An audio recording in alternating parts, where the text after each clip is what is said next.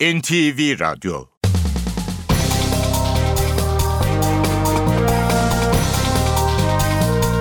İşe Giderken Mutlu sabahlar. Ben Aynur Altunkaş. Bugün 23 Eylül Salı. İşe giderken de Türkiye ve dünya gündemine yakından bakacağız. Önce gündemin başlıkları. Amerika Birleşik Devletleri ve bazı Arap ülkeleri Suriye'deki IŞİD hedeflerine ilk operasyonunu düzenledi. Pentagon savaş uçakları ve savaş gemilerinden atılan füzelerle 20'den fazla hedefin vurulduğunu duyurdu. Cumhurbaşkanı Recep Tayyip Erdoğan New York'ta Dış İlişkiler Konseyi'nde konuştu. Fethullah Gülen'in iadesi konusunda Obama'dan beklediğim yanıtı almadım dedi. Erdoğan daha sonra görüştüğü Birleşmiş Milletler Genel Sekreteri Ban Ki-moon'a sınırda tampon bölge oluşturulması talebini iletti.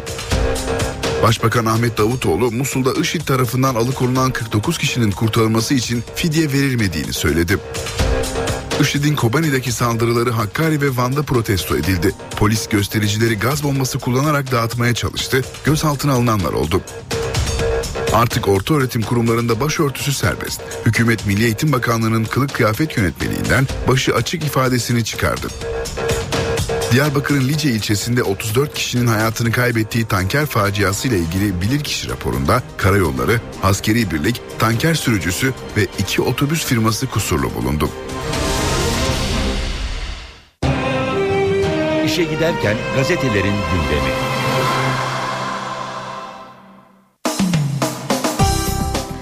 Basın özetlerine başlayalım. Hürriyet gazetesi sınırsız acı diyor manşetinde. IŞİD'den kaçan Suriyeli Kürtlerin sayısı dün 200 bine ulaştı. Sınırda çok büyük bir dram yaşanıyor. Bu arada savaştan kaçanlarla Türkiye'den savaşa gitmek isteyenlerin yolları sınırda kesişiyor demiş Hürriyet gazetesi haberinde.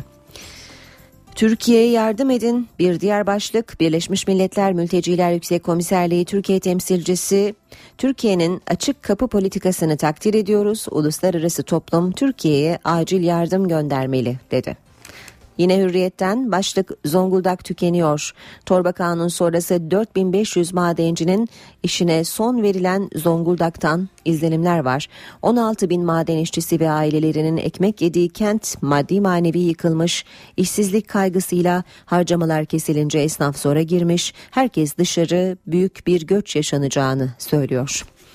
Türban lisede, üniversitelerden sonra orta öğretimde de türban yasağı kalktı. Yönetmeliğin dördüncü maddesinin birinci fıkrasının E bendindeki başı açık ibaresi çıkarıldı. Dokuzuncu sınıftan itibaren isteyen türbanla sınıfa girebilecek. Alevilik konusu sadece iki sınıfta. Avrupa İnsan Hakları Mahkemesi'nin zorunlu din dersi kaldırılsın kararının ardından bu derslerde okutulan kitaplar konusunda bir açıklaması e, haberi var Hürriyet'in. Bu kitaplarda Alevilik, Bektaşilikle birlikte sadece 7 ve 12. sınıfta tanıtılıyor. Simitçiler kaldırıldı. İstanbul'da Mecidiyeköy, Zincirlikuyu, Karaköy, Kabataş gibi meydan ve ana caddelerdeki bütün simitçiler kaldırıldı. Belediye rantı yok etmek için böyle bir uygulamaya gidildiğini açıkladı. Milliyet gazetesi manşette Kobani Bağcılar hattı diyor. 130 bin sığınmacıdan 8'i Miyahan ailesi. Bağcılar'da tek göz odaya yerleşen ailenin en küçüğü 25 günlük Süleyman Bebek ailenin hikayesine yer vermiş Milliyet haberinde. Sürmanşet lisede türban serbest, hükümet liselerde başı açık olunmasına hükmeden yönetmeliği değiştirdi diyor. Bir diğer başlık tampon bölge ve uçuş yasağı getirilmesi şart. New York'taki temasları kapsamında Dış İlişkiler Konseyi'nde konuşan Cumhurbaşkanı Erdoğan Suriye konusunda üç başlığı gündemde tutuyor. Bir tampon bölge oluşturulması, uçuşa yasak bölge ilan edilmesi ve uluslararası toplumun sığınmacılar için üstüne düşeni yapması. Erdoğan'ın Dünya Yahudi Kongresi heyetiyle yapacağı görüşme ise iptal edildi. Şahane 3 puan. Beşiktaş zorlu Bursa Spor deplasmanında 3 puanı tek golle aldı. Kıran kırana geçen ilk 45 dakikanın ardından ikinci yarı daha atak oynayan Karakartal'ın beklediği golü 86. dakikada Olcay Şahan kaydetti. Trabzonspor ise İstanbul Başakşehir deplasmanında bir puanı Cardozo'nun son dakika penaltısıyla kurtardı. Sabah gazetesi haram teltif operasyonu diyor manşette. Ankara'daki operasyon haram yemedik propagandası yapan paralelci polislerin teltifleri nasıl cebe indirdiğini açıkça e, açığa çıkardı demiş Sabah gazetesi haberinde. Fırtınaya çok üzüldük. Cumhurbaşkanı Erdoğan Musul'daki başarılı rehine operasyonunda üzüldüğü tek noktayı anlattı. Çok başarılı bir operasyon yaptık. Bir vatandaşımızın bile burnu kanamadı. Ancak konsoloslukta bir köpeğimiz vardı. O köpeğimizi kurtaramadık. Buna çok üzüldüm dedi. Rehineler için takas yapılmadığını da ifade etti. Bazı ülkeler bir esiri için 1500 kişiyi bırakıyor. Gazeteciler bunları merak etmiyor dedi Cumhurbaşkanı Erdoğan. Savaş sınıra dayandı. Bu başlık e, Cumhuriyet'te manşet. IŞİD'le PYD'ye bağlı güçler Türkiye sınırının bir kilometre ötesinde çarpışıyor demiş Cumhuriyet. Karambol'de türban okula girdi bir diğer başlık. Az önce diğer gazetelerden de aktarmıştık. Bakanlar Kurulu'nun öğrencilerin kılık ve kıyafet yönetmeliğinde değişiklik yaparak türbanı serbest bıraktığı haberi. Yine Cumhuriyet'ten bir başlık orta gelirli yok oluyor. Refah fakire değil zengine kayıyor. Gelir ve yaşam koşulları araştırmasının 2013 yılı sonuçlarına göre refah zenginden fakire değil orta gelirliden zengine kayıyor. Orta kesimdeki gelir azalışı zengin ve en fakire gitmiş görünüyor. İstanbul'un en fakirinin geliri Güneydoğu'da nüfusun en zengin 3. diliminin gelirinden yüksek. Gelir dağılımı en bozuk bölge Kuzeydoğu Anadolu, zengin fakir arası en az fark Doğu Marmara'da. Vatan gazetesiyle devam edelim. Sınırın iki yüzü diyor vatan manşette. Bir yanda Suriyeli Kürtler, IŞİD'den kaçarak Türkiye'ye sığınanların sayısı dün 140 bine yaklaştı. Kobani düşerse 400 bin kişi daha gelecek. Diğer yandan HDP'nin çağrısıyla sınıra gelen gençler Kobani'ye giderek IŞİD'le savaşmak istiyorlar. İki gündür sınırı kapatan güvenlik güçleriyle çatışıyorlar demiş Vatan gazetesi haberinde. Devam ediyoruz basın özetlerine işe giderken de Haber Türkiye bakalım. Dalgalara hazırız diyor Habertürk'te manşet. Numan Kurtulmuş'un açıklaması IŞİD bitse yenisi gelir. Önemli olan bölgede istikrar. Başbakan yardımcısı IŞİD'den kaçan Suriyeli Kürt sığınmacı sayısının 130 bini aştığını açıkladı. Kimse endişelenmesin 100 binlerin göç dalgasına hazırlıklıyız dedi. Kararı biz veririz Davutoğlu'ndan puding cevabı. Başbakan Davutoğlu NTV canlı yayınında Amerika Dışişleri Bakanı Kerry'nin pudingli sözleri için bizimle doğru bağlamda değil dedi. Uluslararası basını da eleştirdi. Türkiye bir şey ispat etmek zorunda değil. Türkiye kendi kararını kendisi verir. Yeni Şafak'ta kilit isim Tunuslu Berber manşeti var. Diplomatik pazarlığın perde arkası. 49 rehine için yapılan diplomatik temasların ayrıntıları diyor Yeni Şafak. Türkiye aracılar üzerinden görüşürken IŞİD kod adı Tunuslu Berber olan bir ismi Ankara'ya gönderdi. Tunuslu 20 Eylül'deki dahil 6 kurtarma girişiminde de yer aldı. Zaman gazetesi sınırda büyük dram diyor. IŞİD'in kuşattığı Kobani'den kaçarak Türkiye'ye sığınan Suriyeli sayısı 130 bini aştı. Suruç'ta cami avluları, Kur'an kursları, Bodrum, sokak ve parklar Suriyelilerle dolu. Akrabalarına kucak açanlarsa farklı dram yaşıyor. Üç göz evinde 40 akrabasını misafir eden inşaat işçisi çaresiz. Sabah 45 ekmek aldım yetmedi. Bu nüfusa nasıl bakarım? Fakat bırakamam. Dönerlerse öldürülürler diyor. Günün öne çıkan haberlerinin ayrıntılarına bakacağız şimdi saat 7.17. Amerika Birleşik Devletleri ve müttefik ülkeler Suriye'deki IŞİD hedeflerini vurdu. Açıklama Amerikan Savunma Bakanlığı Pentagon'dan geldi. Operasyona bazı Arap ülkeleri de destek veriyor. Pentagon sözcüsü avcı ve bombardıman uçaklarıyla Tomahawk kara saldırı füzelerini kullanarak Suriye'deki IŞİD hedeflerinin vurulduğunu söyledi.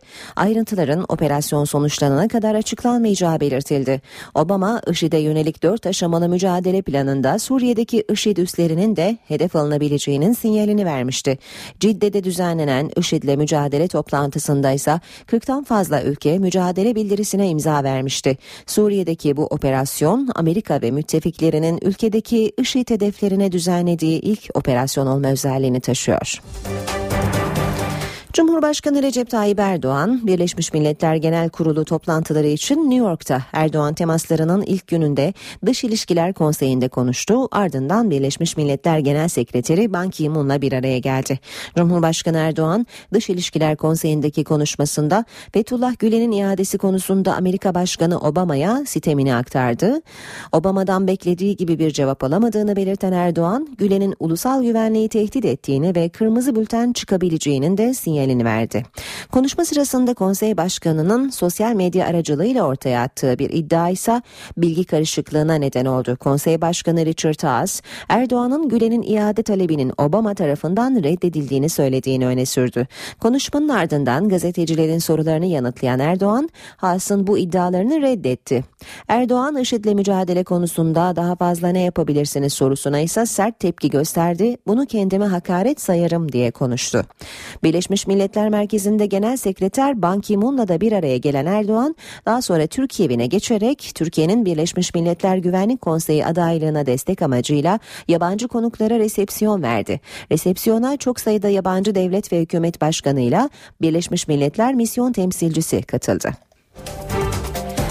Başbakan Ahmet Davutoğlu Musul'da IŞİD tarafından alıkonulan 49 kişinin kurtarılma sürecini NTV, Star TV ortak yayınında anlattı.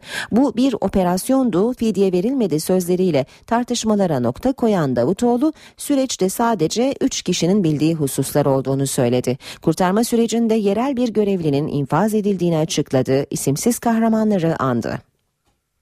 Sadece Cumhurbaşkanımız benim ve MİT müsteşarımın bildiği hususlar var. E, Yok Davutoğlu temas demiş de Cumhurbaşkanı operasyon demiş. Yani e, bu, bundan bir şey çıkarmaya çalışıyor. Evet şimdi çok istiyorlarsa operasyon diyorum. Yani operasyon için illa kan dökülmesi falan gerekmez. Fidye ödemedik ödemeyiz. Evet. Bir. Bu milli bir operasyondur. Hani birileri efendim yok. şey e, CIA'ya yardım etti de Türkiye'nin önden engel. Hayır. Bunun alakası yok. Bu zamanlamanın Amerika'nın ve herhangi birinin e, şey Talepleriyle ülkenin koalisyonun buradaki operasyon alakası yok. Gereken her şey yapılır. Vatandaşlarımızın canı söz konusuysa her şey yapılır. Yani bundan da kimsenin hani öyle veya böyle ne verdi ne aldı tartışmasına kimsenin girmemesi lazım. 8 yer içinde ayrıca planlamalar yapıldı. Bizim oradaki en büyük sıkıntımız serbest bırakılmaları, teslim alınmaları bizim tarafımızdan değil. Bir de tahliyesi Türkiye'ye kadar gelen süreç her an risk üreten bir süreç. Oradaki gidilen bir yerde bilgi toplamak ise yerel bir ama Türkiye'yi seven yerel yani bizim şeyimiz değil. Fark edilmesi üzerine infaz edildiği haberi geliyor. Bunlar isimsiz kahramanlar. MHP ve HDP'nin tavrını da eleştiren Başbakan Kılıçdaroğlu'nun Musul konsolosunu aramasını takdir ettim ifadelerini kullandı. Amerika Birleşik Devletleri Dışişleri Bakanı John Kerry'nin rehine krizinin çözülmesinin ardından Türkiye'nin IŞİD'e karşı mücadelede çabalarını artırmasını bekliyoruz mesajına Başbakan Ahmet Davutoğlu'ndan yanıt geldi. Kerry'nin açıklamalarının doğru zeminde olmadığını savunan Davutoğlu, Türkiye bir sınava tabi değil dedi. IŞİD terörü nedeniyle Suriye'den kaçışlara ilişkin son durumu anlattı. Bütün meseleyi rehinelerle ilişkilendirip rehineler olduğuna göre bakalım ne yapılacak gibi bir şey Türkiye gibi bir ülkeye sorulmaz. Türkiye önüne imtihan kağıdı konulacak bir ülke değil. Oturulup eşit olarak konuşulacak bir ülkedir. Amerikan Dışişleri Bakanı John Kerry'nin rehineler kurtulduktan sonra Türkiye'den daha fazla katkı bekliyoruz mesajına Başbakan Ahmet Davutoğlu'nun yanıtı net oldu. Davutoğlu esas mesele istikrarı sağlamak mesajı verdi. Doğrusu Sayın Kerry'nin bu kadar yansıyan şekliyle ifadeleri e, bizimle olan hukuku bağlamında da doğru bir zeminde değil. Bu harekat kalıcı bir düzende tesis etmek için kurulma. Biz kendi kararımızı alırız. Bu karar milli menfaatlerimizi korumak için alınması gereken bir kararsa gereğini yaparız. Davutoğlu, IŞİD'e yönelik sadece hava operasyonunun kitleler halinde kaçışa neden olacağını söyledi. Türkiye kendi güvenliğini riske etmez dedi. Bizim milletimizin tarihinde kapısına gelen ne kapısını kapattığı söz konusu değil. 138 bin mülteci aldık 3 günde. Avrupa'nın 3 yıl içinde aldığı toplam mülteci 130 bin civarında. Oradaki e, halka bir güvenli alan oluşturabilmek için 3 sene önce, 2 iki, buçuk sene önce ilk defa güvenli alan, güvenli bölge, Evet. e, uçuşa yasak bölge teklifinde bulunduk. Mesela bunlar masaya gelip de ciddi bir şekilde konuşulacağı zaman tabii ki biz destek veririz. Başbakan Davutoğlu'nun IŞİD teröründen kaçan Suriyeli Kürtlerle ilgili içeriye dönük de mesajı vardı. İçeriden de dışarıya şey yaparsak o zaman Türkiye içine kamu düzeni kalmaz. Araplar veya Türkmenler gitmek istediğinde bunu bir terör faaliyeti olarak görüyordun. Şimdi niye gidiyor? Bunu böyle görüyorsun. Bu doğru değil. Amerikan Dışişleri Bakanı Kerry bir Amerikan televizyonuna verdiği demeçte rehinelerin bırakılmasının ardından IŞİD'le mücadele konusunda Türkiye bu mücadelede bize etkin bir biçimde destek olacağı sözünü verdi. Artık söze değil eylemlere bakacağız demişti.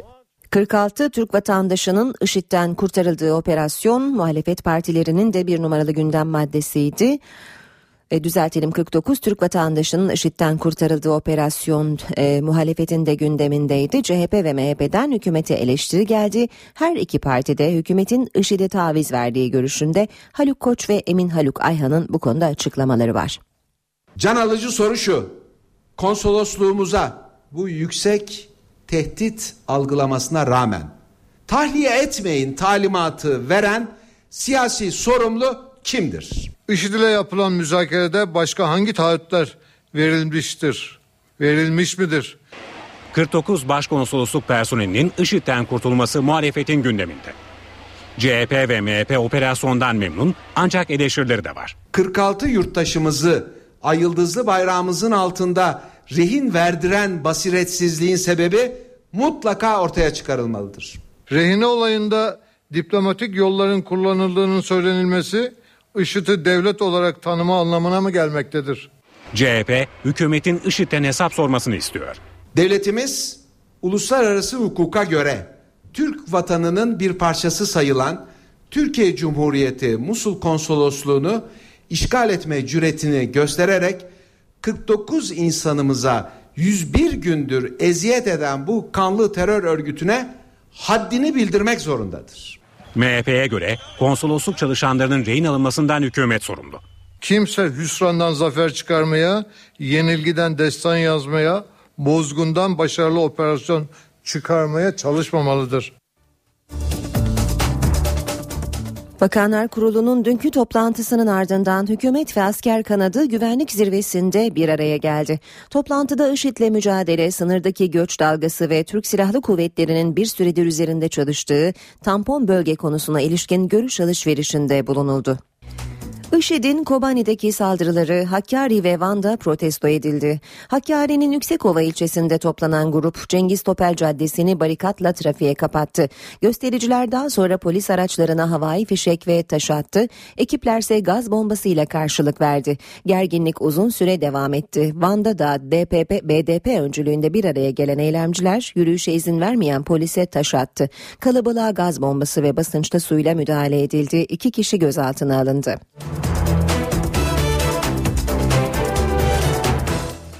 Birleşmiş Milletler'in Cenevre'deki merkezinde ikisi HDP'li 3 milletvekili Kobani'ye yönelik IŞİD saldırılarına dikkat çekmek için açlık grevi yapıyor. HDP milletvekilleri Selma Irmak, Sebahat Tuncel'le Bağımsız Van milletvekili Kemal Aktaş'la eski Avrupa Parlamentosu milletvekili Feleknaz Uca açlık grevinde. Milletvekilleri Birleşmiş Milletler Genel Sekreteri Ban Ki-moon'dan da randevu talebinde bulundu.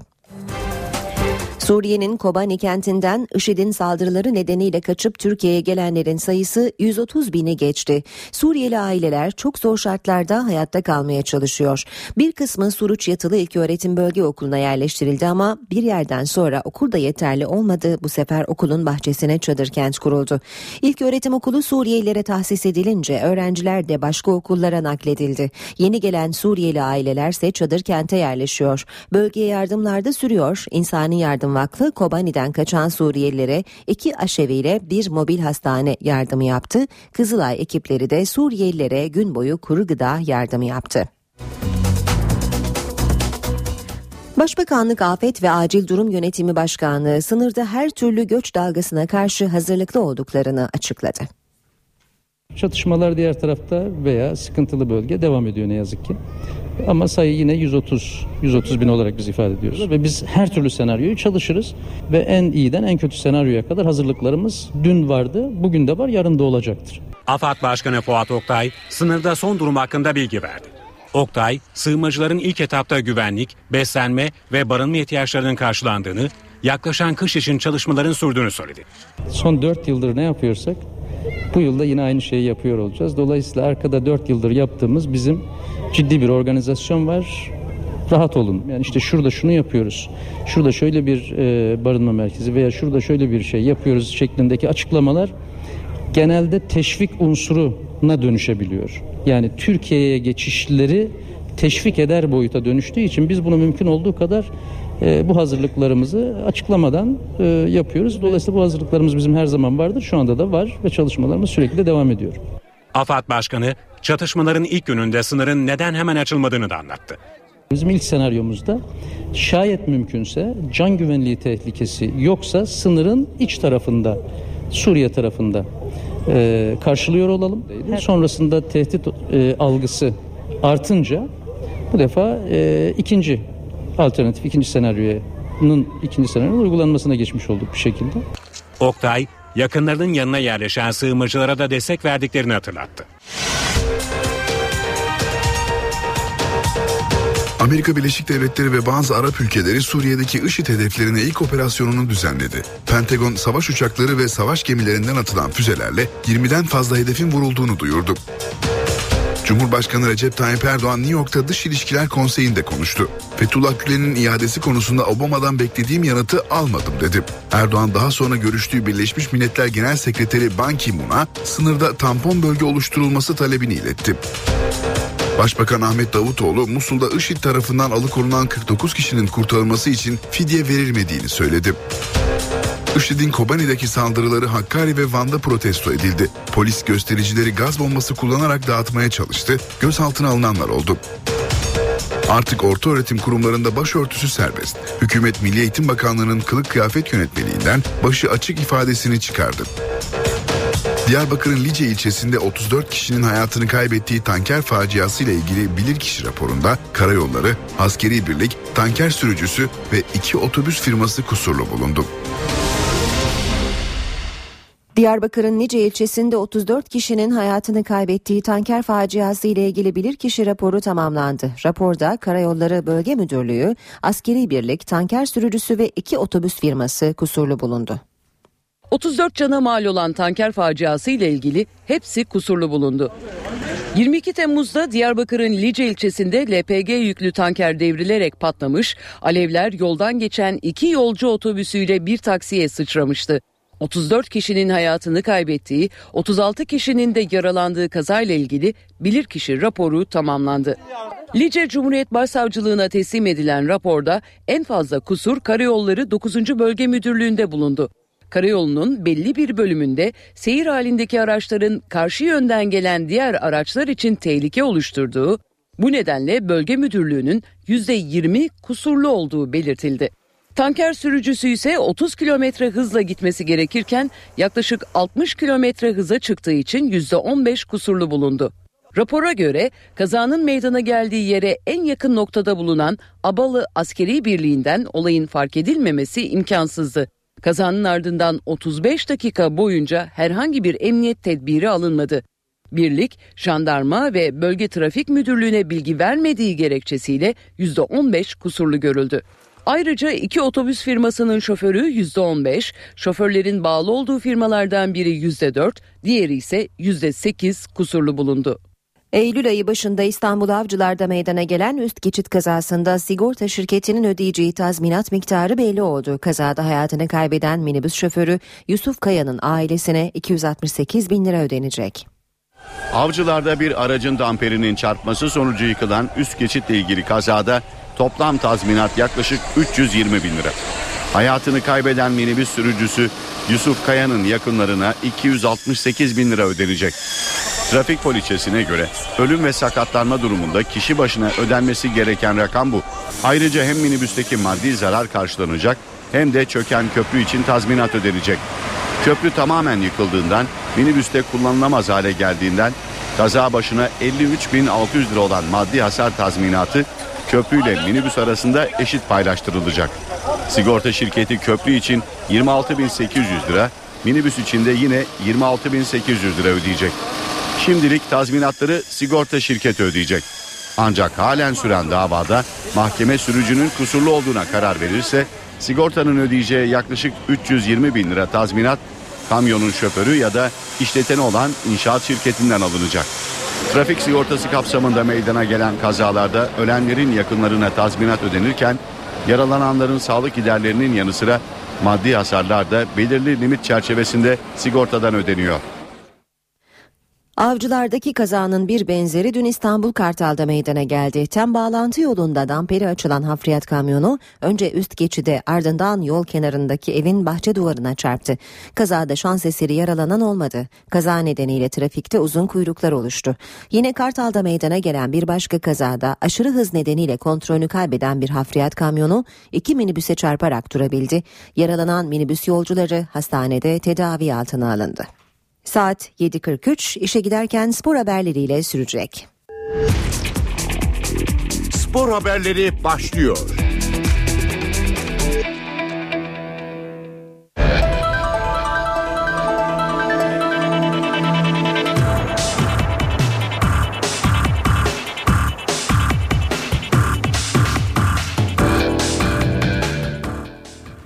Günaydın spor gündeminden gelişmelerle birlikteyiz. Spor Toto Süper Lig'de 3. hafta maçları dün oynanan iki karşılaşmayla tamamlandı. Günün ilk maçı İstanbul Başakşehir ile Trabzonspor arasında oynandı. Karşılaşma 1-1 berabere sonuçlandı.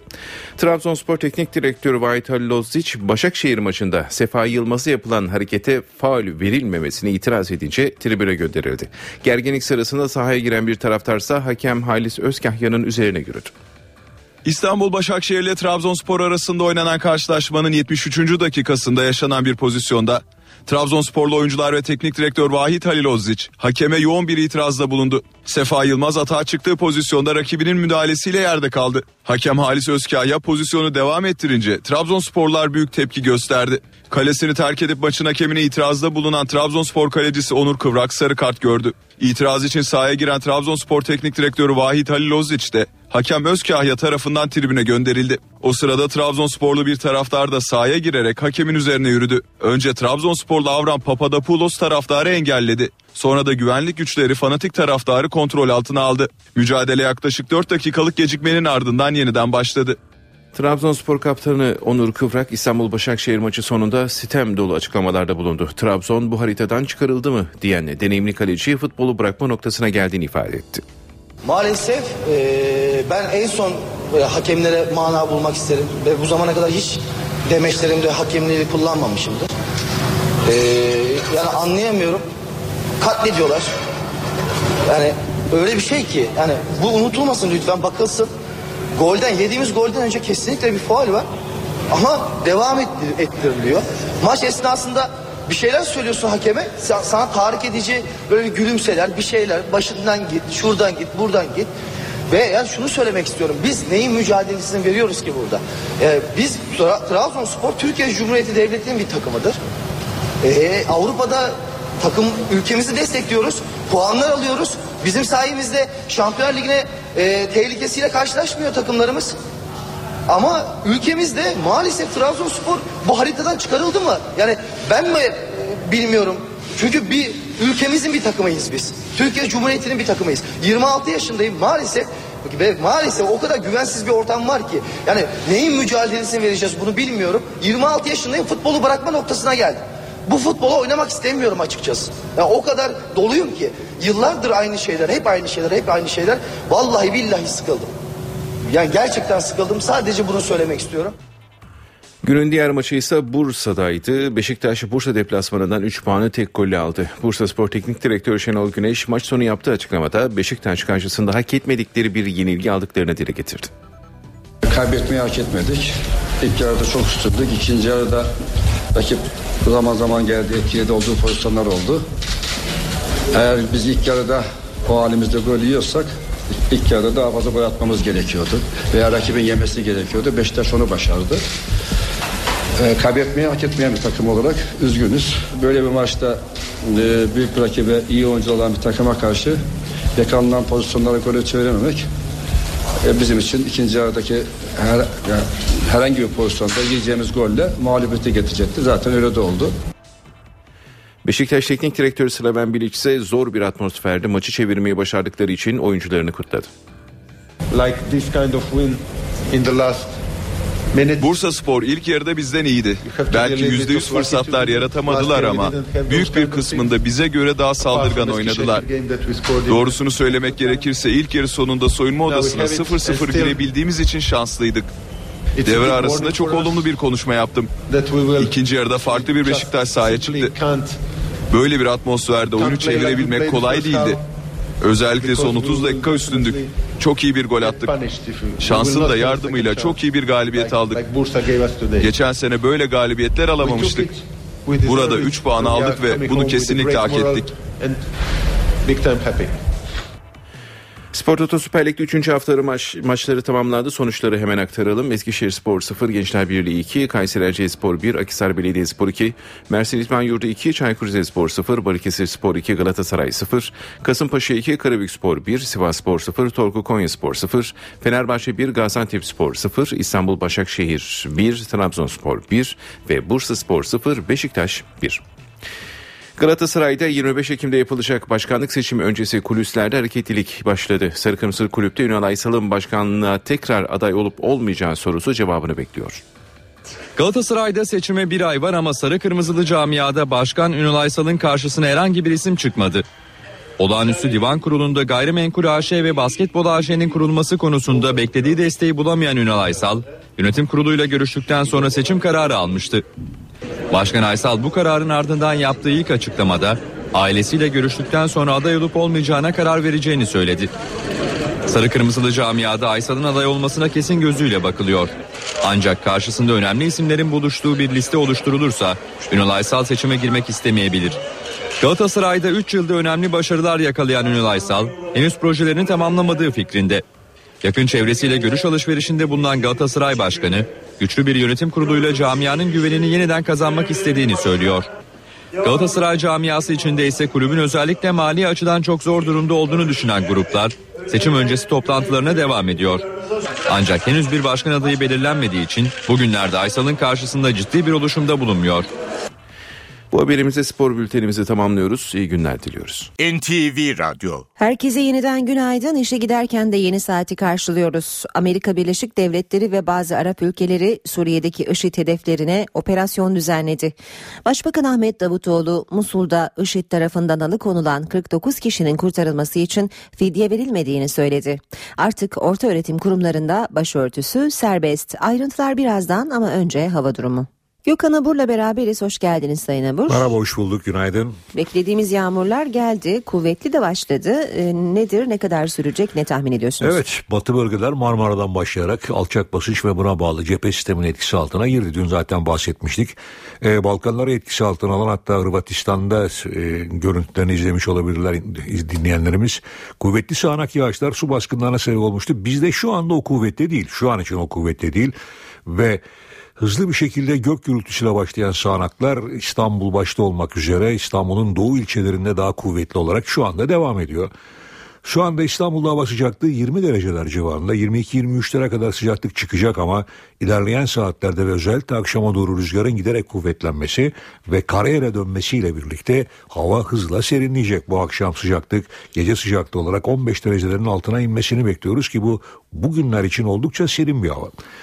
Şu an itibariyle Ege'de yağış yok ama önümüzdeki saatlerde artacak bulutlanmayla özellikle İzmir Muğla arasından yağışın başlamasını bekliyoruz. Yine ilerleyen saatlerde Afyonkarahisar, Kütahya, Isparta, Burdur arasındaki bölgede aralıklarla yağışlar görülecek. Akdeniz, Doğu ve Güneydoğu'da ise bugün yağış beklemiyoruz. Hatta bugün gün içinde Doğu Karadeniz'de yağış yok fakat Batı Karadeniz'deki yağışlar giderek etkisini arttıracak ve hızlanacak.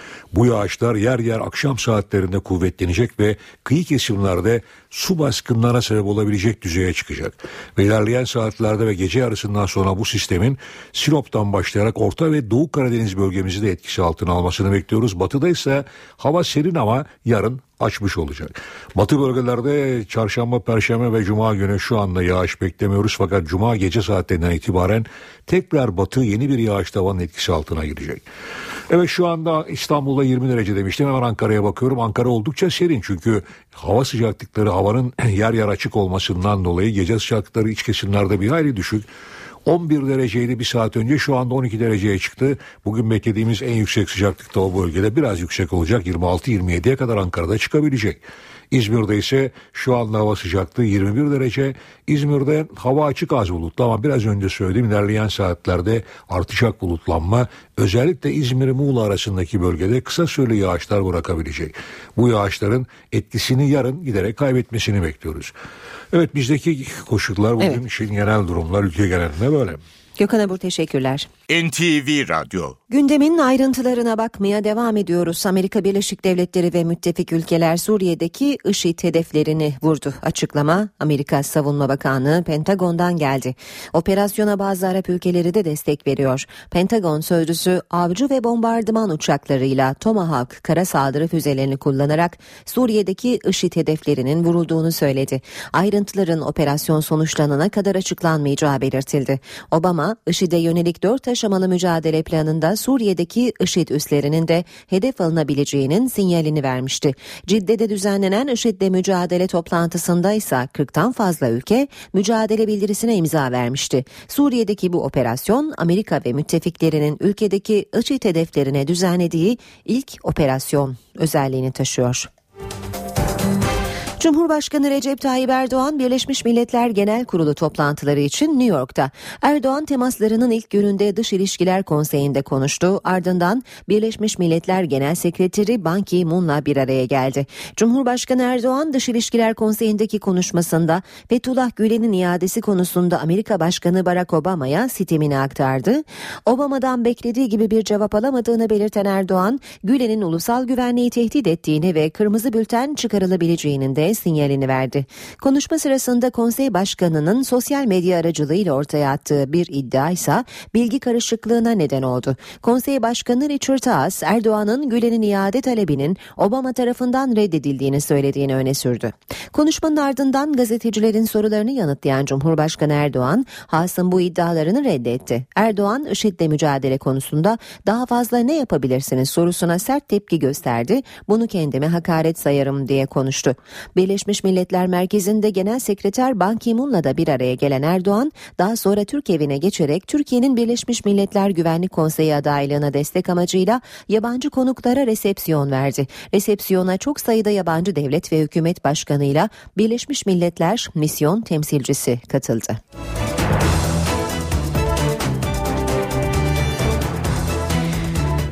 Başbakan Ahmet Davutoğlu Musul'da IŞİD tarafından alıkonulan 49 kişinin kurtarılma sürecini NTV Star TV yayınında anlattı. Bu bir operasyondu, fidye verilmedi sözleriyle tartışmalara nokta koyan Davutoğlu süreçte sadece 3 kişinin bildiği hususlar olduğunu söyledi. Kurtarma sürecinde yerel bir görevlinin infaz edildiğini açıkladı, isimsiz kahramanları andı.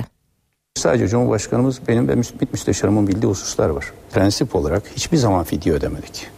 Çünkü fidye ödemeniz bir sonraki kaçırmaların şey e, zeminini teşkil ediyor. Başbakan Ahmet Davutoğlu Musul'da alıkonulan 46 Türkiye Cumhuriyeti vatandaşı için fidye verildi ve operasyonla kurtarıldılar tartışmalarına son noktayı koydu. Kelime oyunlarına bakıyorlar. Bu kadar basitlik olur mu? Biliyorum, Şimdi söylüyorum evet bu bir operasyondu. Bu zamanlamanın Amerika'nın ve herhangi birinin operasyon alakası yok. Çok yaklaştığımız anlar oldu hatta Temmuz ayının başıydı. Türk Hava Yolları'na özel olarak arayıp iki uçağı hazır tutun. Ee, her an bir şeye ihtiyaç olabilir diye genel müdüre söyledim. Ama o gün alamadık. NTV Star TV ortak yayınına katılan Başbakan Davutoğlu, takas tartışmalarına ilişkinse bu tür olaylarda gereken her şey yapılır ifadesini kullandı. Davutoğlu tüm bu süreçte IŞİD'in de saygı duyduğu aşiret liderleriyle hem Ankara hem İstanbul hem de Erbil'de görüşüldüğünü söyledi. Kendi deyimiyle isimsiz kahramanları andı, yaşanan zorluklara da değindi. Öztürk Bey kendisi gönüllü oldu Musul'a. Cevval de bir arkadaş olduğu için iki e, şey e, telefonu değişik şekillerde yanında tutmayı başardı. Sonra birini e, almışlar. Bir müddet iletişim kesildi. Bir ay kadar iletişim hiç olamadı. İstihbarat Teşkilatı'na verdim. Ne gerekiyorsa yapın. O arkadaşları evet iki gün önce oradan alıp getirenlerin yüzünü ben biliyorum. Ondan yani o operasyondan dört gün önce ben onları başbakanlıkta ağırladım. Yerel bir ama Türkiye'yi seven yerel yani bizim şeyimiz değil. Fark edilmesi üzerine infaz edildiği haberi geliyor. Başbakan Davutoğlu MHP ve HDP'yi eleştirdi. Kılıçdaroğlu'nun aramasını takdir ettim. Sayın Bahçeli'nin e, de böyle bir tebriki ya da şey yaşamasını isterdim. Onun açıklamaları beni şaşırttı açık söyleyeyim. HDP'lilerin bir açıklama yapmasını beklerdim. Hatta havaalanları havaalanında olmalıydılar. Amerika Birleşik Devletleri Dışişleri Bakanı John Kerry'nin rehine krizinin çözülmesinin ardından Türkiye'nin IŞİD'e karşı mücadelede çabalarını arttırmasını bekliyoruz mesajına Davutoğlu'ndan yanıt geldi. Kerry'nin açıklamalarının doğru zeminde olmadığını savunan Davutoğlu, Türkiye bir sınava tabi değil dedi. IŞİD terörü nedeniyle Suriye'den kaçışlara ilişkin son durumu anlattı. Bütün meseleyi rehinelerle ilişkilendirip rehineler olduğuna göre bakalım ne yapılacak gibi bir şey Türkiye gibi bir ülkeye sorulmaz. Türkiye önüne imtihan kağıdı konulacak bir ülke değil. Oturulup eşit olarak konuşulacak bir ülkedir. Amerikan Dışişleri Bakanı John Kerry'nin rehineler kurtulduktan sonra Türkiye'den daha fazla katkı bekliyoruz mesajına Başbakan Ahmet Davutoğlu'nun yanıtı net oldu. Davutoğlu esas mesele istikrarı sağlamak mesajı verdi. Doğrusu Sayın Kerry'nin bu kadar yansıyan şekliyle ifadeleri e, bizimle olan hukuku bağlamında da doğru bir zeminde değil. Bu harekat kalıcı bir düzende tesis etmek için kurulma. Biz kendi kararımızı alırız. Bu karar milli menfaatlerimizi korumak için alınması gereken bir kararsa gereğini yaparız. Davutoğlu, IŞİD'e yönelik sadece hava operasyonunun kitleler halinde kaçışa neden olacağını söyledi. Türkiye kendi güvenliğini riske etmez dedi. Bizim milletimizin tarihinde kapısına gelen ne kapısını kapattığı söz konusu değil. 138 bin mülteci aldık 3 günde. Avrupa'nın 3 yıl içinde aldığı toplam mülteci 130 bin civarında. Oradaki e, halka bir güvenli alan oluşturabilmek için 3 sene önce, 2 iki, buçuk sene önce ilk defa güvenli alan, güvenli bölge, Evet. e, uçuşa yasak bölge teklifinde bulunduk. Mesela bunlar masaya gelip de ciddi bir şekilde konuşulacağı zaman tabii ki biz destek veririz. Başbakan Davutoğlu'nun IŞİD teröründen kaçan Suriyeli Kürtlerle ilgili içeriye dönük de mesajı vardı. İçeriden de dışarıya şey yaparsak o zaman Türkiye içine kamu düzeni kalmaz. Araplar veya Türkmenler gitmek istediğinde bunu bir terör faaliyeti olarak görüyordun. Şimdi niye gidiyor bunu böyle görüyorsun? Bu doğru değil. Amerikan Dışişleri Bakanı Kerry bir Amerikan televizyonuna verdiği demeçte rehinelerin bırakılmasının ardından IŞİD'le mücadele konusunda Türkiye bu mücadelede bize etkin bir biçimde destek olacağı sözünü verdi. Artık söze değil eylemlere bakacağız demişti. IŞİD'in Kobani'deki saldırıları Hakkari ve Van'da protesto edildi. Hakkari'nin Yüksekova ilçesinde toplanan grup Cengiz Topel Caddesi'ni barikatla trafiğe kapattı. Göstericiler daha sonra polis araçlarına havai fişek ve taş attı. Ekiplerse gaz bombasıyla karşılık verdi. Gerginlik uzun süre devam etti. Van'da da BDP öncülüğünde bir araya gelen eylemciler yürüyüşe izin vermeyen polise taş attı. Kalabalığa gaz bombası ve basınçlı suyla müdahale edildi. İki kişi gözaltına alındı. HDP Van Milletvekili Aysel Tuğluk polis müdahalesi sırasında taş atarken çekilen fotoğrafı ile ilgili açıklama yaptı. Tuğluk kendimi savundum dedi. Dün öğle saatlerinde Şanlıurfa'dan Kobani'ye geçmek isteyen gruba biber gazı ve basınçlı suyla müdahale edildi. Olay sırasında HDP'li Aysel Tuğluk'un taş atarken çekilen bir fotoğrafı sosyal medyada yayınlandı. Konuyla ilgili açıklama yapan Tuğluk, ayaklarımın yanına gaz kapsülü düştü. Ben de kendimi savunmak için yerde bulduğum taşla karşılık verdim dedi. 49 Türk vatandaşının IŞİD'den kurtarıldığı operasyon muhalefet partilerinin de bir numaralı gündem maddesiydi. CHP ve MHP'den hükümete eleştiri var. Her iki parti de hükümetin IŞİD'e taviz verdiği görüşünde. Haluk Koç ve Emin Haluk Ayhan'ın açıklamaları. Can alıcı soru şu. Konsolosluğumuza bu yüksek tehdit algılamasına rağmen tahliye etmeyin talimatı veren siyasi sorumlu kimdir? IŞİD ile yapılan müzakerede başka hangi taahhütler verilmiştir? Verilmiş midir? 49 başkonsolosluk personelinin IŞİD'den kurtulması muhalefetin gündeminde. CHP ve MHP operasyondan memnun ancak eleştirileri de var. 46 yurttaşımızı ay yıldızlı bayrağımızın altında rehin verdiren basiretsizliğin sebebi mutlaka ortaya çıkarılmalıdır. Rehine olayında diplomatik yolların kullanıldığının söylenilmesi IŞİD'i devlet olarak tanıma anlamına mı gelmektedir? CHP hükümetin IŞİD'den hesap sormasını istiyor. Devletimiz uluslararası hukuka göre Türk vatanının bir parçası sayılan Türkiye Cumhuriyeti Musul Konsolosluğunu işgal etme cüretini göstererek 49 insanımıza 101 gündür eziyet eden bu kanlı terör örgütüne haddini bildirmek zorundadır. MHP'ye göre konsolosluk çalışanlarının rehin alınmasından hükümet sorumlu. Kimse hüsrandan zafer çıkarmaya, yenilgiden destan yazmaya, bozgundan başarılı operasyon çıkarmaya çalışmamalıdır.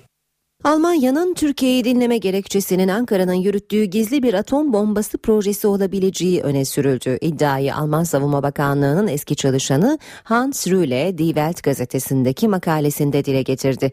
Rühle makalesinde Alman istihbarat servisinin Türkiye'yi dinlemesi için birkaç sebebi öngörmek mümkün. Yabancı cihatçılar, uyuşturucu kaçakçılığı, Kürt militanlar ve pek de bilinmeyen sebep Cumhurbaşkanı Erdoğan'ın ülkesini nükleer silah sahibi yapma isteği olabilir ifadesini kullandı. Rüle, Türkiye'nin nükleer santrallerle ilgili anlaşmalara yakıt çubuklarının iadesini dahil etmediğine de dikkat çekti. Makalede Alman istihbarat servisinin elinde Türkiye'nin Pakistan'dan ciddi miktarda santrifüj aldığı yönünde bilgi bulunduğu da iddia edildi.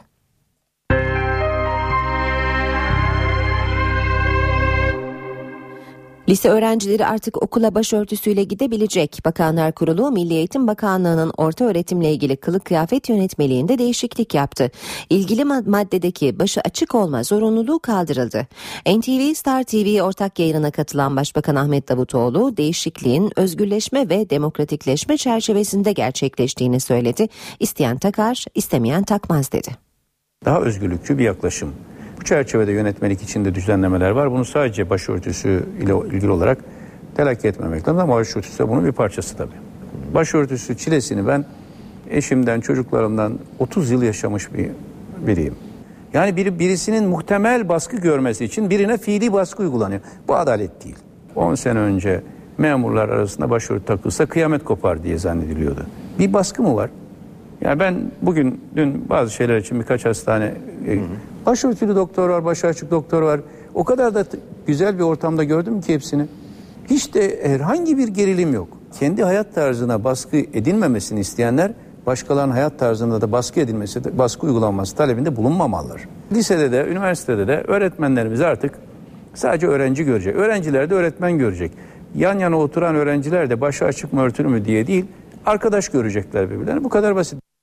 Hükümet iki konuda eylem planı hazırlıyor. Biri iş güvenliği ile ilgili, diğeri de uyuşturucuyla mücadele konusunda. Her iki başlığın ayrıntıları Bakanlar Kurulu'nda ele alındı. Hükümet sosyal terör olarak tanımladığı uyuşturucuya karşı kısa, orta ve uzun vadede yeni önlemler alacak. Çalışmaların koordinasyonu Başbakan Yardımcısı Bülent Arınç Başkanlığında 7 bakan tarafından yürütülecek. Mevzuat değişikliğine ilişkin çalışmalarda Adalet Bakanlığı yetkili olacak.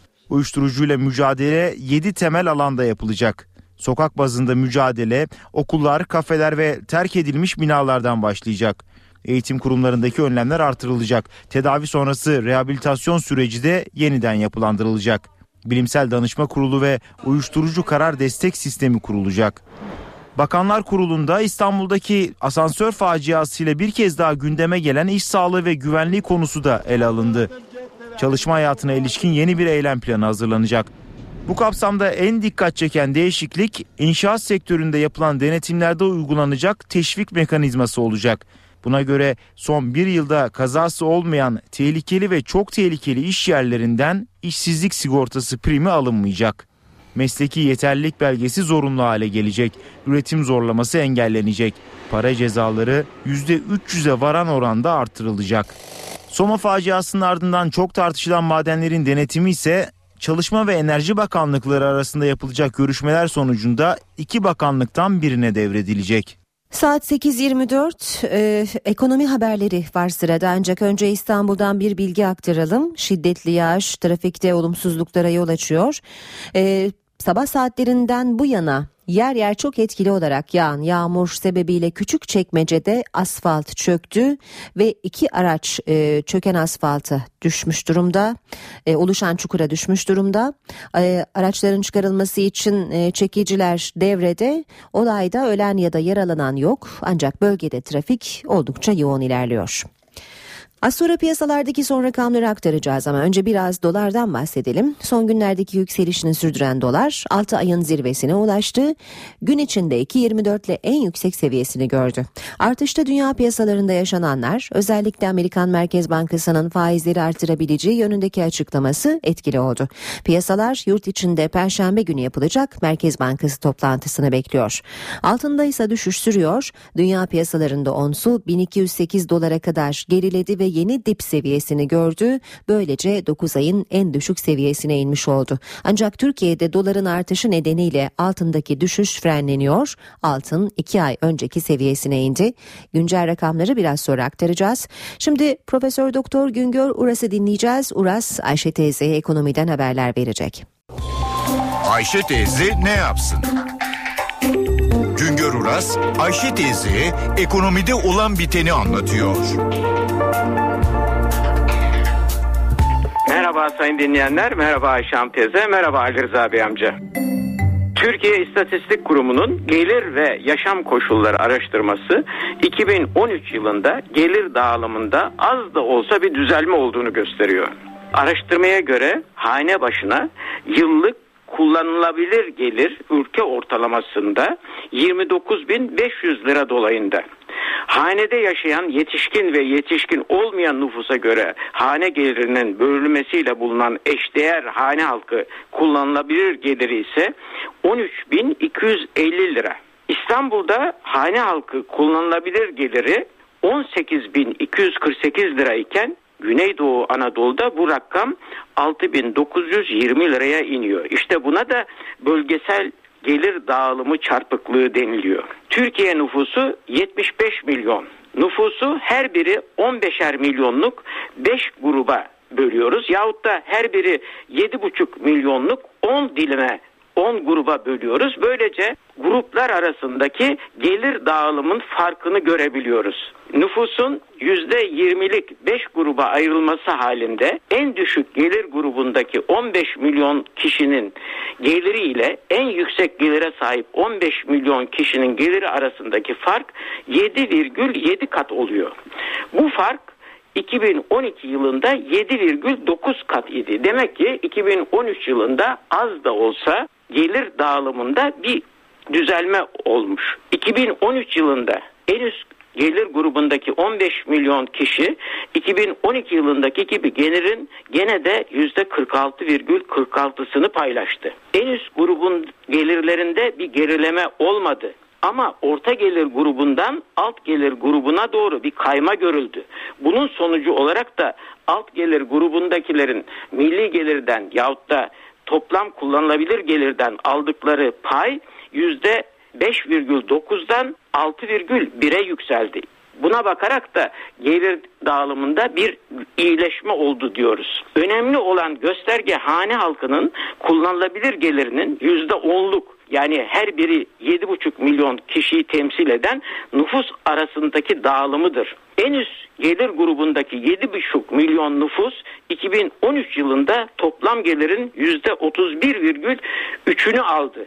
En alttaki 7,5 milyon kişinin toplam gelirden aldıkları pay ise %2,3 dolayında. %10'luk gelir dağılımına göre en alttaki 7,5 milyon kişi ile en üstteki 7,5 milyonun kullanılabilir gelirleri arasındaki fark 13,6 kat. Buraya dikkatinizi çekmek istiyorum. %20'lik gelir gruplarına göre dağılımda bu kat %7,7 iken %10'luk gelir gruplarına göre dağılıma baktığımız zaman fark 13,6'ya yükseliyor. Kullanılabilir hane halkı gelirinde maaş, ücret, yemiye, sosyal yardım gelirleri çok önemli. Toplam gelirin %70'ten fazlasını oluşturuyor. Bunun içindir ki hane halkının gözü devlette. Devlet maaşı arttırır, harcamaların ucunu açarsa kullanılabilir gelir de artıyor. Müteşebbis geliri toplam gelirin sadece yüzde 19,6'sı dolayında tarım gelirinin toplam gelirdeki payı yüzde 6,4 tarım dışı müteşebbis gelirinin payı ise yüzde 13,2 oranında. Türkiye İstatistik Kurumu'nun hane halkı araştırmasında hane halkına değişik sorular yöneltiliyor. Örneğin konut giderlerinin ne kadar yük getirdiği sorulduğunda verilen cevap çok yük getiriyor. Bunları söyleyenlerin oranı 2012 yılında %22,2 iken 2013 yılında %21'e gerilemiş. Ama borç ve taksit ödemede zorlandıklarını söyleyenlerin oranı %25,1'den %26,3'e yükselmiş. Son olarak iyi bir haber 100 hane halkının 60'ı kendilerine ait konutlarda oturuyor. Kötü haber ise 100 hane halkından 65'inin konut alımı ve konut masrafları dışında değişik nedenlerle borç yükü altına girmiş olması, taksit ödüyor olması. Bir başka söyleşi de birlikte olmak ümidiyle şen ve esen kalınız sayın dinleyenler. Güngör Uras'a sormak istediklerinizi ntvradio.ntv.com.tr adresine yazabilirsiniz. BIST 100 endeksi dün açıldığı seviyeye yakın 76.869 puandan kapandı. Bu sabah serbest piyasada dolar 2.24'te, euro 2.87'de, euro dolar paritesi 1.28, dolar yen 109 düzeyinde. Altının onsu 1218 dolar, kapalı çarşıda çeyrek altını 144, Cumhuriyet altını 590 liradan satılıyor. Brent petrolün varili 97 dolar. Amerika Birleşik Devletleri ve bazı Arap ülkeleri Suriye'deki IŞİD hedeflerine ilk operasyonunu düzenledi. Pentagon savaş uçakları ve savaş gemilerinden atılan füzelerle 20'den fazla hedefin vurulduğunu duyurdu. Cumhurbaşkanı Recep Tayyip Erdoğan New York'ta Dış İlişkiler Konseyi'nde konuştu. Fethullah Gülen'in iadesi konusunda Obama'dan beklediğim yanıtı almadım dedi. Erdoğan daha sonra görüştüğü Birleşmiş Milletler Genel Sekreteri Ban Ki-moon'a sınırda tampon bölge oluşturulması talebini iletti. Başbakan Ahmet Davutoğlu Musul'da IŞİD tarafından alıkonulan 49 kişinin kurtarılması için fidye verilmediğini söyledi. IŞİD'in Kobani'deki saldırıları Hakkari ve Van'da protesto edildi. Polis göstericileri gaz bombası kullanarak dağıtmaya çalıştı. Gözaltına alınanlar oldu. Artık orta öğretim kurumlarında başörtüsü serbest. Hükümet Milli Eğitim Bakanlığı'nın kılık kıyafet yönetmeliğinden başı açık ifadesini çıkardı. Diyarbakır'ın Lice ilçesinde 34 kişinin hayatını kaybettiği tanker faciası ile ilgili bilirkişi raporunda karayolları, askeri birlik, tanker sürücüsü ve iki otobüs firması kusurlu bulundu. Şimdi başkentin gündemine bakacağız. Cumhurbaşkanı e, Erdoğan New York'taki temaslarını sürdürüyor. Ee, Başbakan Ahmet Davutoğlu'nun da dün NTV, Star TV, NTV Radyo ortak yayınında yaptığı açıklamalarla güne başlamış durumdayız. Bakalım bugün başkentte ne bekleniyor? Özden Erkuş'u dinleyeceğiz. Özden. Aynur Ankara birkaç saat önce Amerika Birleşik Devletleri ve müttefik ülkelerin ilk kez Suriye'deki IŞİD hedeflerini vurduğu operasyonu yakından takip edecek gün boyu. Zira operasyonda vurulan noktalar Türkiye sınırına yakın noktalar. Rakka ve Tel Abyad bu harekat nedeniyle gerçekleşebilecek yeni göç dalgaları ise Türkiye'nin endişeleri arasında. Bu nedenle hem askeri kaynaklardan gelecek bilgilere hem de hükümetten gelecek açıklamalara çevireceğiz gözlerimizi. Kuşkusuz hükümet adına en üst düzey açıklama ve değerlendirmenin Başbakan Ahmet Davutoğlu'ndan gelmesi bekleniyor. Davutoğlu bugün Sağlık Bakanlığı'nda Sağlık Bakanı Mehmet Müezzinoğlu ile bir araya gelecek. Sağlık alanında yaşanan sorunlara ve yürütülen son çalışmalara ilişkin bilgi alacak. Bu toplantının ardındansa gazetecilerin sorularını yanıtlamasını bekliyoruz. Başbakan Davutoğlu'nun ABD ve müttefiki bazı Arap ülkelerinin Suriye topraklarındaki IŞİD mevzilerine yönelik harekatına ilişkin ilk değerlendirmeyi de bu noktada yapmasını bekliyoruz. Ve dün öne çıkan bir başka başlık bugün Ankara'da tartışılacak gibi. Bakanlar Kurulu'nun ardından liselerde başörtüsünün serbest bırakılmasına ilişkin yönetmelik değişikliği açıklanmıştı. Dün gece NTV Star TV ortak yayınında Başbakan Ahmet Davutoğlu değişikliğin özgürleşme ve demokratikleşme çerçevesinde gerçekleştiğini söylemiş, isteyen takar isteyen takmaz ifadesini kullanmıştı. Milli Eğitim Bakanı Nabi Avcı ise bugün Rütük'te medya okur yazarlığı ders tanıtımı ve yenilikler paneline katılacak. Elbette gazetecilerin Avcı'ya yönelteceği ilk soru da bu konuya yönelik olacak. Ayrıca gün boyu muhalefet cephesinden gelecek tepkiler de Ankara'da yakından takip edilecek. Bugün başkentte gözler yargıda da olacak. Yargıtay'da Hakimler ve Savcılar Yüksek Kurulu'nun 3 asıl 3 yedek üyesi için seçim yapılacak. HSYK'daki 3 kişilik Yargıtay kontenjanı için mevcut HSYK üyeleri Zeynep Nilgün Hacı Mahmutoğlu ile Ahmet Karayiğit yeniden aday. Yargıtay'da yapılacak seçimde mevcut 2 üyenin dışında 13 aday daha yarışacak. Bugün Ankara'da gündemden çıkan başlıklar bu şekilde olacak. Saat 8.44 işe giderkenin son bölümündeyiz. Zonguldak ve Aydın'da iş yerleri kar etmediği için kapanan madenciler seslerini duyurmak için sokağa çıktı. Aydın'da eyleme polis müdahale etti. Bir işçi yaralandı. Enerji Bakanı Taner Yıldız kapanan şirketler için muhalefeti suçladı. Madenciler eylemde. Nedeni kar edemediği gerekçesiyle çalıştıkları ocakların kapatılması. Aydın'da işsiz kalan yaklaşık 100 maden işçisi yürüyüş yaptı. Ancak Adnan Menderes bulvarında polis barikatıyla karşılaştılar. Barikatı aşmak isteyen işçilere biber gazıyla müdahale edildi, arbede yaşandı. İşçiler kendilerine atılan gaz bombalarından birini güvenlik güçlerinin üzerine doğru fırlatınca polisler de etkilendi. Fenalaşan bir kişi hastaneye kaldırıldı. Eylem bir süre sonra sona erdi. Zonguldak'ta da madenci eylemi var. Ereğli ilçesine bağlı Kandili beldesinde toplanan işçiler valilik binasına yürüdü. Maden işçileri toplam 31 kişinin işine son verilmesine tepki gösterdi. İşçiler eylemlerine bir hafta devam edeceklerini açıkladı. Kar edemedikleri gerekçesiyle kapanan maden ocakları konusu Enerji ve Tabi Kaynaklar Bakanı Taner Yıldız'a soruldu. Yıldız bu durumun sorumlusu olarak muhalefeti gösterdi. Bu önerge onların işletmelerinin kapatmasının önüne geçecek olan bir önergeydi. Ama üzülerek söyleyeyim Türkiye Büyük Millet Meclisi Genel Kurulu'nda bu çıkartıldı, son anda çıkartıldı. İstanbul'da 16 Eylül'den bu yana aranan iş adamının öldüğü belirlendi. Galerici Özgür Yalçınkaya'nın cesedinin bir tavuk kümesine gömüldüğü ortaya çıktı. Lüks oto ticareti yapan Özgür Yalçınkaya 16 Eylül'den bu yana kayıptı. Eşinin başvurusu üzerine uzman ekipler olayı soruşturmaya başladı. Yalçınkaya'nın Bahçeli Evler'deki galerisinin güvenlik kamera kayıtları incelendi. O kayıtlara göre öldürülen Özgür Yalçınkaya dükkandan 3 kişiyle birlikte çıkıyor. Daha sonra bu kişiler 2 kişi olarak geri geliyor. Görüntülerin ardından Recep A şüpheli sıfatıyla takibe alındı. Sorgusunda cinayeti itiraf etti. İddiaya göre otomobil satışında iş adamı Yalçınkaya Recep A'yı zarara uğratmıştı. Sorgusunda galericiyi dört kurşunla öldürdüğünü itiraf etti. Cinayetin ardından Recep A yanına iki arkadaşını da alarak galericinin cenazesini Çatalca'daki çiftliğine götürdüğünü sonra da tavuk kümesine gömdüğünü itiraf etti. İfade doğrultusunda çiftliğe giden polisler Özgür Yalçınkaya'nın cenazesini kümeste buldu. Recep A, şoförü Bayram A ve babası Mustafa A gözaltına alındı. Adliyeye sevk edildi. Galerici Yalçınkaya bir 7 aylık iki çocuk babasıydı. Cenazesi defnedildi. Ankara Büyükşehir Belediyesi Su ve Kanalizasyon İdaresi ekipleri geçen hafta CHP Ankara Milletvekili Aylin Nazlı Akan'ın evinden su numunesi almıştı. İnceleme tamamlandı. Test sonuçları Nazlı Akan'ın sitesinde bulunan kuyu suyunun kirli olduğu yönünde. Sonuçlara göre sudaki koliform bakteri oranı sınır değerin çok üzerinde. Ankara Büyükşehir Belediye Başkanı Melih Gökçek şebeke suyundan ishal olunduğunu bildiren ve insanların bu suyu içmemesi yönünde ısrarlı açıklamalar yapan Nazlı Akan'ın şimdi kaçak kullandığı kuyu suyundan hastalandığı kesinleşti ifadesini kullandı. Kurban Bayramı'na sayılı gün kala çarşı pazar hareketlendi. Kurbanlık satışları başladı. Peki kurbanlık satın alırken nelere dikkat edilmesi gerekiyor? Kurban pazarında işin uzmanı veteriner hekim Serdar Kurt'a sorduk. İlçe Gıda Tarım Hayvancılık Müdürlükleri tarafından kayıt altına alınan hayvanların göstergesi kulaklarındaki küpelerdir.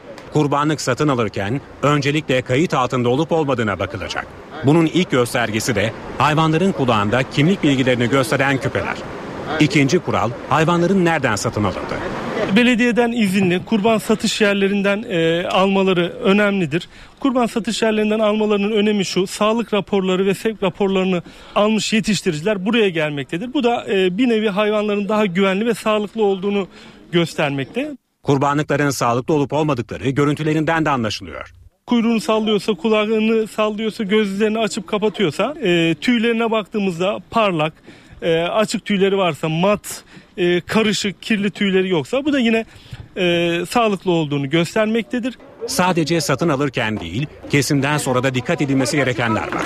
Kesimden sonra e, etinde, karaciğerinde, iç organlarında, akciğerinde herhangi bir eğer e, olumsuz bir lezyon varsa işte morarma, bir irin akıntısı, ette kararması, morarması gibi e, faktörler olduğunda Gıda Tarım Hayvancılık Müdürlüğü ekiplerini aramaları gerekiyor. İstanbul Atatürk Havalimanı'nda akşam saatlerinde yaşanan bir teknik aksaklık nedeniyle pasaport noktalarında uzun kuyruklar oluştu. Emniyet Genel Müdürlüğü Polnet bilgi sistemindeki arıza nedeniyle yolcu giriş ve çıkışlarında yığılmalar oldu. Yaklaşık iki buçuk saat süren arıza nedeniyle yolcuların işlem ve kayıtları bilgisayar yerine yazılı şekilde yapıldı. Polis yolcu yoğunluğunu azaltmak için bütün pasaport kontrol noktalarını açtı, işlemleri hızlandırmaya çalıştı. Türkiye'de nüfusun %15'i yoksulluk sınırının altında, %50'si de ciddi bir finansal sıkıntıyla karşı karşıya. Bu tespitler TÜİK'in gelir ve yaşam koşulları araştırmasına dayanıyor. 2013'te Türkiye'nin en yoksul %20'si ile en zengin %20'si arasındaki gelir farkı 7,7 kat oldu. Bir önceki yıl fark 8 kat olarak açıklanmıştı. TÜİK'in gelir ve yaşam koşulları araştırmasına göre en zengin %20'lik kesim milli gelirin %46,6'sını alırken en yoksul gruptakilerin gelirden aldığı paysa %6,1 oldu. 2012'de %16 olan sürekli yoksulluk riski altında bulunanların oranı da geçen yıl %13'e geriledi. Araştırmada ciddi finansal sıkıntıyla karşı karşıya olanların oranının da azaldığı ortaya çıktı. Bir önceki yıl nüfusun %59'u ciddi finansal sıkıntı içindeyken 2013'te bu oran %49,7'ye düştü. Araştırmada her 10 kişiden 4'ü çatısı sızdıran ya da duvarları nemli evlerde yaşadığını belirtti. İnsanların %42'si evinde ısınma sorunu yaşarken %65'i de konut alımı haricinde borçlu bulunduğunu söyledi. Her 10 kişiden 6'sının kendine ait bir evde oturduğu belirlendi. Nüfusun %80'i ise evden uzakta bir haftalık tatili ekonomik nedenlerle karşılayamadığını ifade etti. Bir sağlık haberiyle bitirelim. Dünya Sağlık Örgütü Batı Afrika'daki Ebola virüsünün önlem alınmazsa 10 gün içinde 20 binden fazla kişiye bulaşmış olacağını duyurdu. Örgüt uzmanlarının açıklamasına göre 2 Kasım'a kadar Gine'de 5700, Liberya'da 9900 ve Sierra Leone'de 5000 olmak üzere Ebola virüsü bulaşanların sayısı 20.600'e ulaşacak. Liberya, Gine ve Sierra Leone'de toplam 5843 Ebola vakası tespit edilmiş durumda. Bu haberle işe giderken bitiyor. Ben Aynur Altunkaş. Saat başında haber merkezi kuşağında buluşmak üzere. Hoşçakalın. NTV Radyo